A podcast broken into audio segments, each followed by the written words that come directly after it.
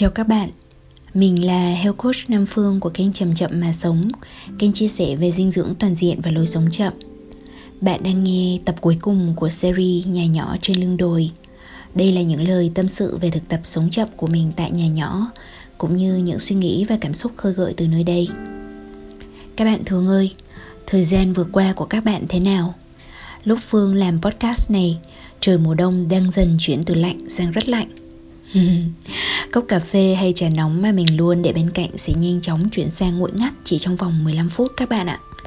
Nhưng mình hy vọng rằng tất cả chúng ta đều sẽ nhanh chóng biết cách tự cho mình thêm chút ấm áp Dù là với chút đồ uống, mặc thêm chiếc áo hay quấn một chiếc chăn Và với bất cứ ai, thêm chút thư giãn cho cơ thể là không bao giờ thừa Nói đến đây thì Phương cũng tự cho mình ngả lưng trên ghế và massage cho đôi bàn tay lạnh giá của mình. Bạn hãy luôn nhớ điều này nhé. Chúng ta luôn có thể ấn nút tạm dừng đối với podcast này để cho mình những điều đó. Tương tự trong cuộc sống sẽ có những khoảng thời gian mà mọi tín hiệu vũ trụ đưa đến nói với chúng ta rằng Tạm dừng thôi người ơi, mệt quá rồi thì đặt bớt cái gánh lo xuống hộ cái, trở về thương lấy chính mình. Những tín hiệu thoạt đầu có vẻ đến dưới dạng những điều không may Như là một cơn ốm bệnh Máy móc hỏng hóc Bị cho nghỉ việc, Chuyến bay quan trọng bị hoãn Hay những tai ương đến với gia đình. Bạn đã từng trải qua những khoảng thời gian như vậy bao giờ chưa? Mức độ dồn dập của chúng đến có thể khiến cho bạn cảm thấy từ stress nhẹ nhàng đến hoàn toàn bất lực. Cũng có nhiều người tìm cách vùng vẫy, cố xoay sở cho ra lối thoát và tiếp tục làm những điều mình dự định làm. Bản thân phương trong tháng vừa qua đã trải qua một vài điều đã nói ở trên từ hỏng một loạt các thiết bị điện tử. Sức khỏe đi xuống một chút mà chưa rõ lý do. Hay dự định ấp ủ từ lâu thì bị trì hoãn.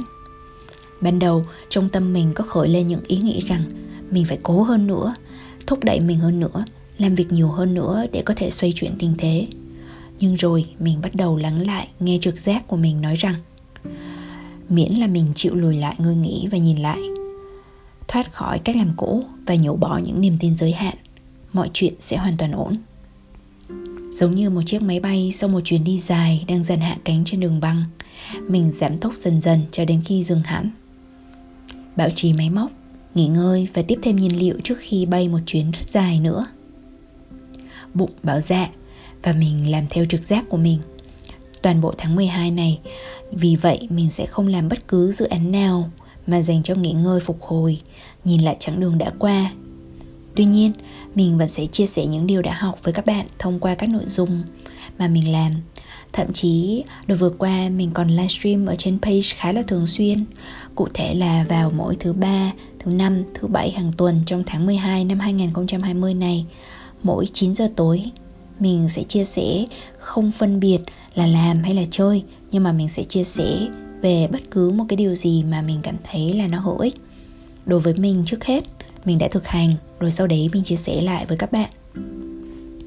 Quay trở về chủ đề chính đi. Bạn ơi chúng ta đang tiến dần về cuối năm 2020 một năm có rất nhiều biến động. Nhưng chính vì lẽ đó mà đây cũng là một thời điểm phù hợp để chúng ta cùng nhau đi ngược thời gian trở về năm 2010 để nhìn lại mình, soi rọi mình. Mình biết bạn có thể đang cực kỳ bận rộn với những công việc dồn về cuối năm, đặc biệt là nếu công ty của bạn đang đi đến cuối năm tài khóa hay bạn ở trong những nhóm ngành nghề mà thường có những chiến dịch, dự án chạy nước rút vào cuối năm.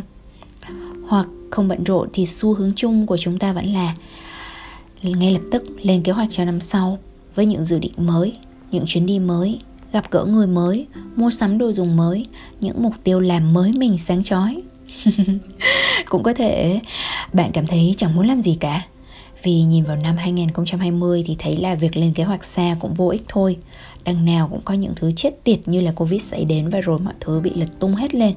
Cũng có thể bạn liên tục thấy mình không đủ tốt, không đủ thành công, không đủ thành tựu như mình mong muốn. Khoan khoan, nếu bạn đang nhận thấy mình ở trong trạng thái tiêu cực này thì bạn cần biết rằng đó là một tâm thế mà từ đó chẳng có điều gì tốt lành xảy ra, cho nên đừng cố hành động. Bạn ạ, à, mình rất đồng cảm nếu đó là những gì diễn ra với bạn hay với người thân của bạn. Vì cũng có lúc mình trải qua đầy đủ những cung bậc như vậy.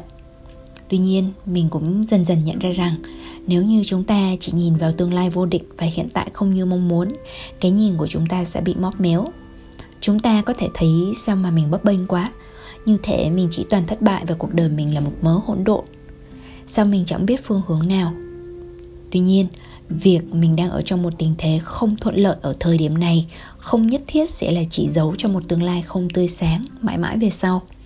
Ngược lại, nếu bạn hỏi những người có sự phát triển vượt bậc hay những chuyên gia trong lĩnh vực phát triển đột phá của con người, họ sẽ nói rằng chính ở thời điểm đen tối nhất là cơ hội để con người học được bài học lớn nhất và bứt phá ngoạn mục nhất. Ít nhất thì điều này hoàn toàn đúng với mình.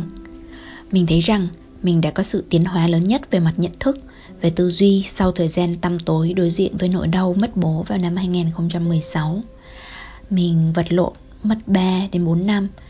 Trong cùng thời điểm đó, mình chuyển sang nghề health coach mà thêm vào một xu hướng khác.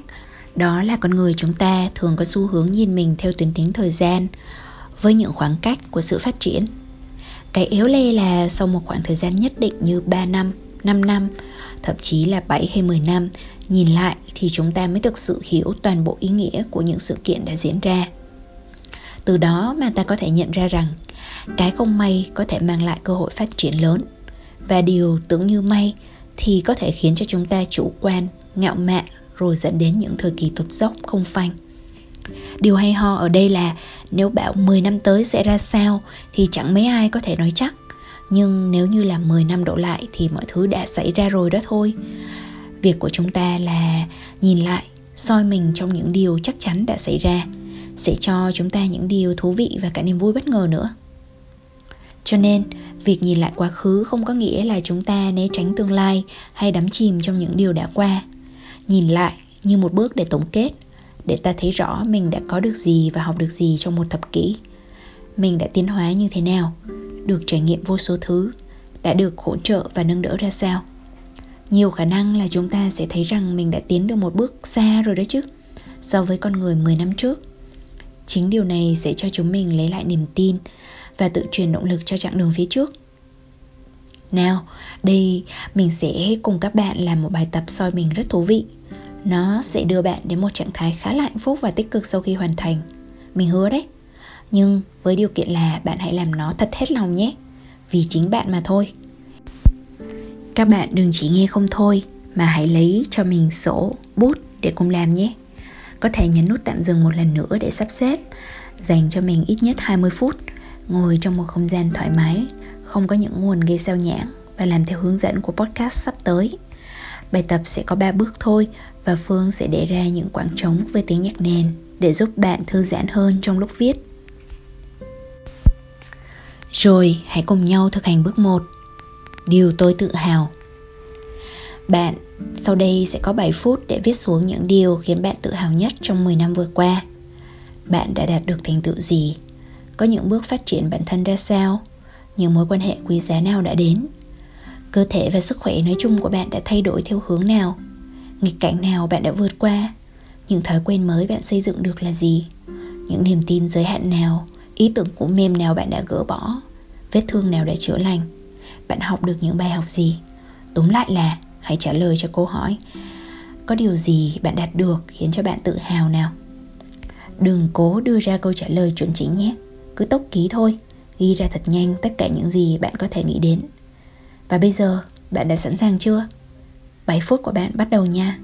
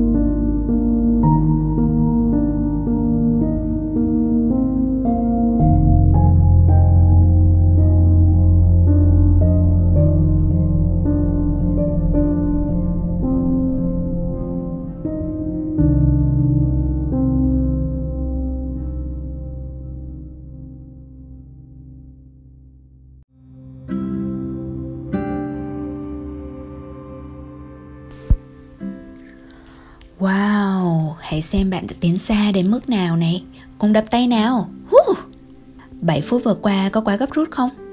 Đừng lo, hãy tin rằng những điều bạn đã viết ra là quá đủ để tự hào Có câu nói của Tony Robbins mà mình thấy rất đúng Chúng ta thường đánh giá quá cao những gì bản thân có thể đạt được trong một năm Nhưng lại đánh giá quá thấp những gì mà mình có thể đạt được trong một thập kỷ Bạn có thể chọn cho mình thêm thời gian nhấn pause lại một lần nữa để vớt thêm ở trong bước 1 này hoặc tiến đến bước 2 và bổ sung thêm những điều quan trọng sau đó. Khi hoàn thiện danh sách này, nó sẽ trở thành một công cụ quan trọng cho bạn trong rất nhiều năm về sau. Nếu bạn cho phép nó bạn có thể viết lại cho đẹp và đính ở nơi nào đó mà bạn có thể thường xuyên xem lại. Mỗi khi bạn xuống tinh thần đối mặt với thất bại không tránh khỏi hay nghi ngờ sức mạnh nội tại của bản thân hãy mang bản danh sách này ra và đọc lại. Hãy luôn nhắc nhở rằng ồ tôi có thể đi xa đến như vậy đấy rồi bây giờ mình hãy cùng nhau qua bước 2 Điều tôi học được. Bạn có 7 phút tiếp theo để viết ngắn gọn những bài học quan trọng nhất mà bạn đã có được trong 10 năm vừa qua. Bài học có thể từ thành công hay thất bại Từ trải nghiệm cuộc sống hay trong những cuốn sách và lời khuyên bạn có Từ những lúc bạn tự ngộ hay ai đó đã giúp bạn nhận ra Và thường là từ chính những sai lầm mà bạn đã mắc phải. Sai lầm càng lớn, bài học càng to đúng không nào? Hãy cùng bắt đầu.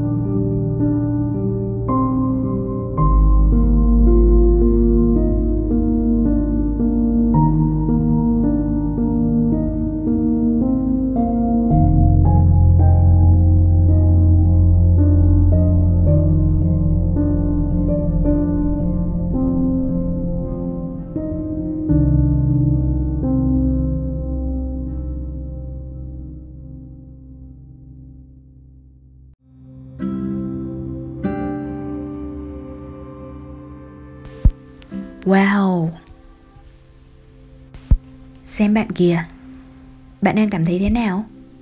Bạn có nhiều bài học đúc rút được thật đấy. Hãy nhìn xuống những trang giấy bạn vừa viết, Thở sâu và cho mình cảm nhận những điều đang dâng lên trong lòng. Nếu như cuộc đời là một trường học, Thì hãy hạnh phúc vì những lớp học mình có cơ hội trải qua.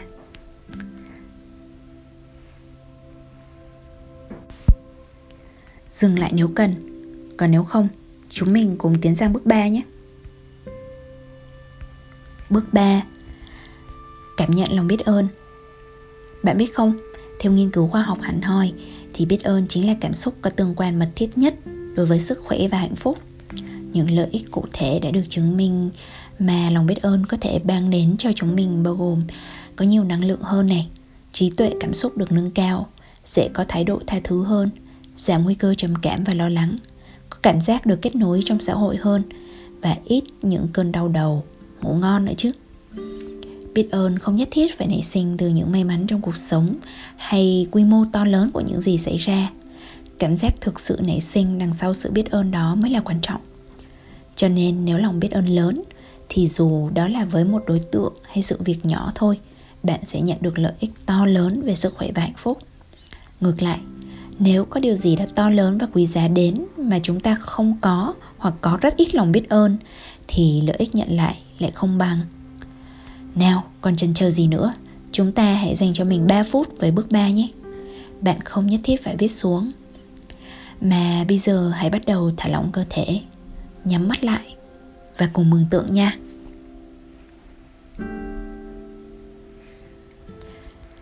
Hãy nghĩ đến những gì bạn đã trải qua trong 24 hay 48 giờ vừa qua. Đầu tiên, hãy nghĩ về các mối quan hệ mà bạn có. Bạn cảm thấy biết ơn về điều gì? Hãy hồi tưởng lại từ 1 đến 3 sự kiện hay sự việc khiến cho bạn thực sự cảm thấy biết ơn. Có thể chỉ đơn thuần là một nghĩa cử nhỏ như ai đó đã dắt xe giúp bạn, phục vụ bạn chu đáo trong nhà hàng, hay bữa cơm ấm nóng mà người thân yêu đã dành cho bạn. Cách bạn được người thân chăm sóc hay đơn thuần là toàn bộ cách mà đời sống xã hội của bạn đang diễn ra bây giờ. Bạn có một phút.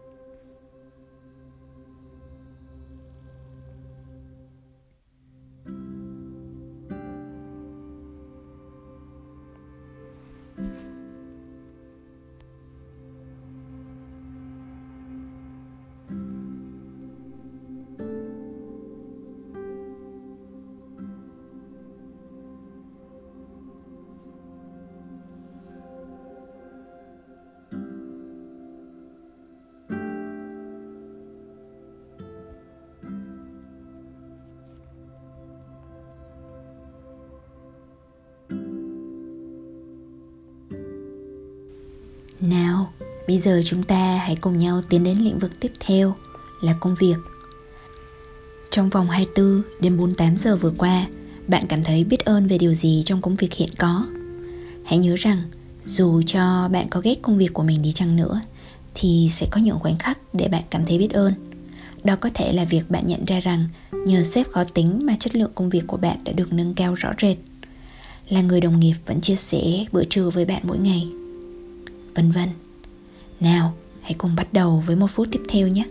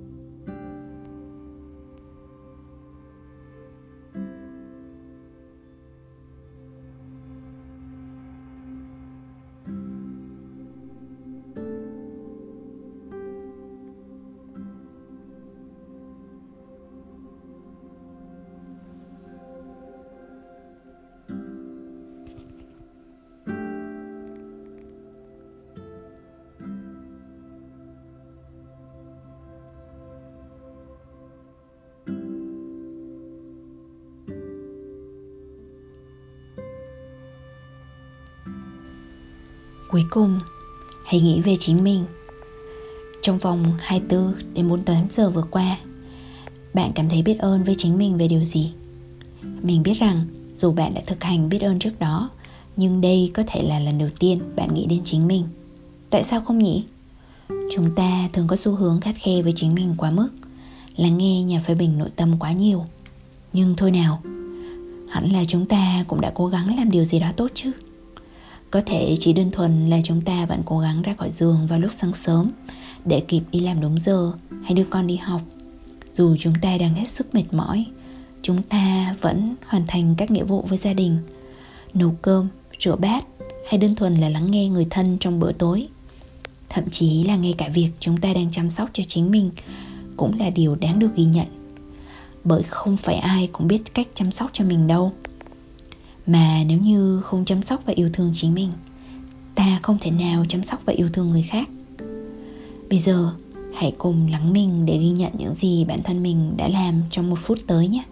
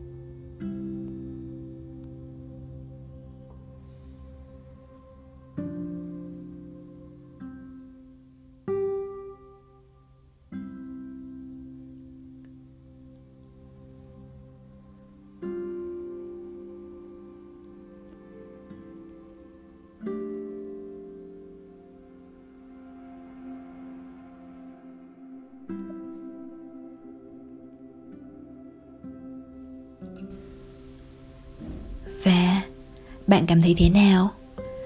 Sau bước 3 này, hãy biết rằng biết ơn chính là nền tảng để bạn có thể làm mọi việc từ một tâm thế tốt nhất và mang lại những giá trị đẹp nhất mà sâu bên trong bạn luôn muốn được đóng góp cho thế giới này.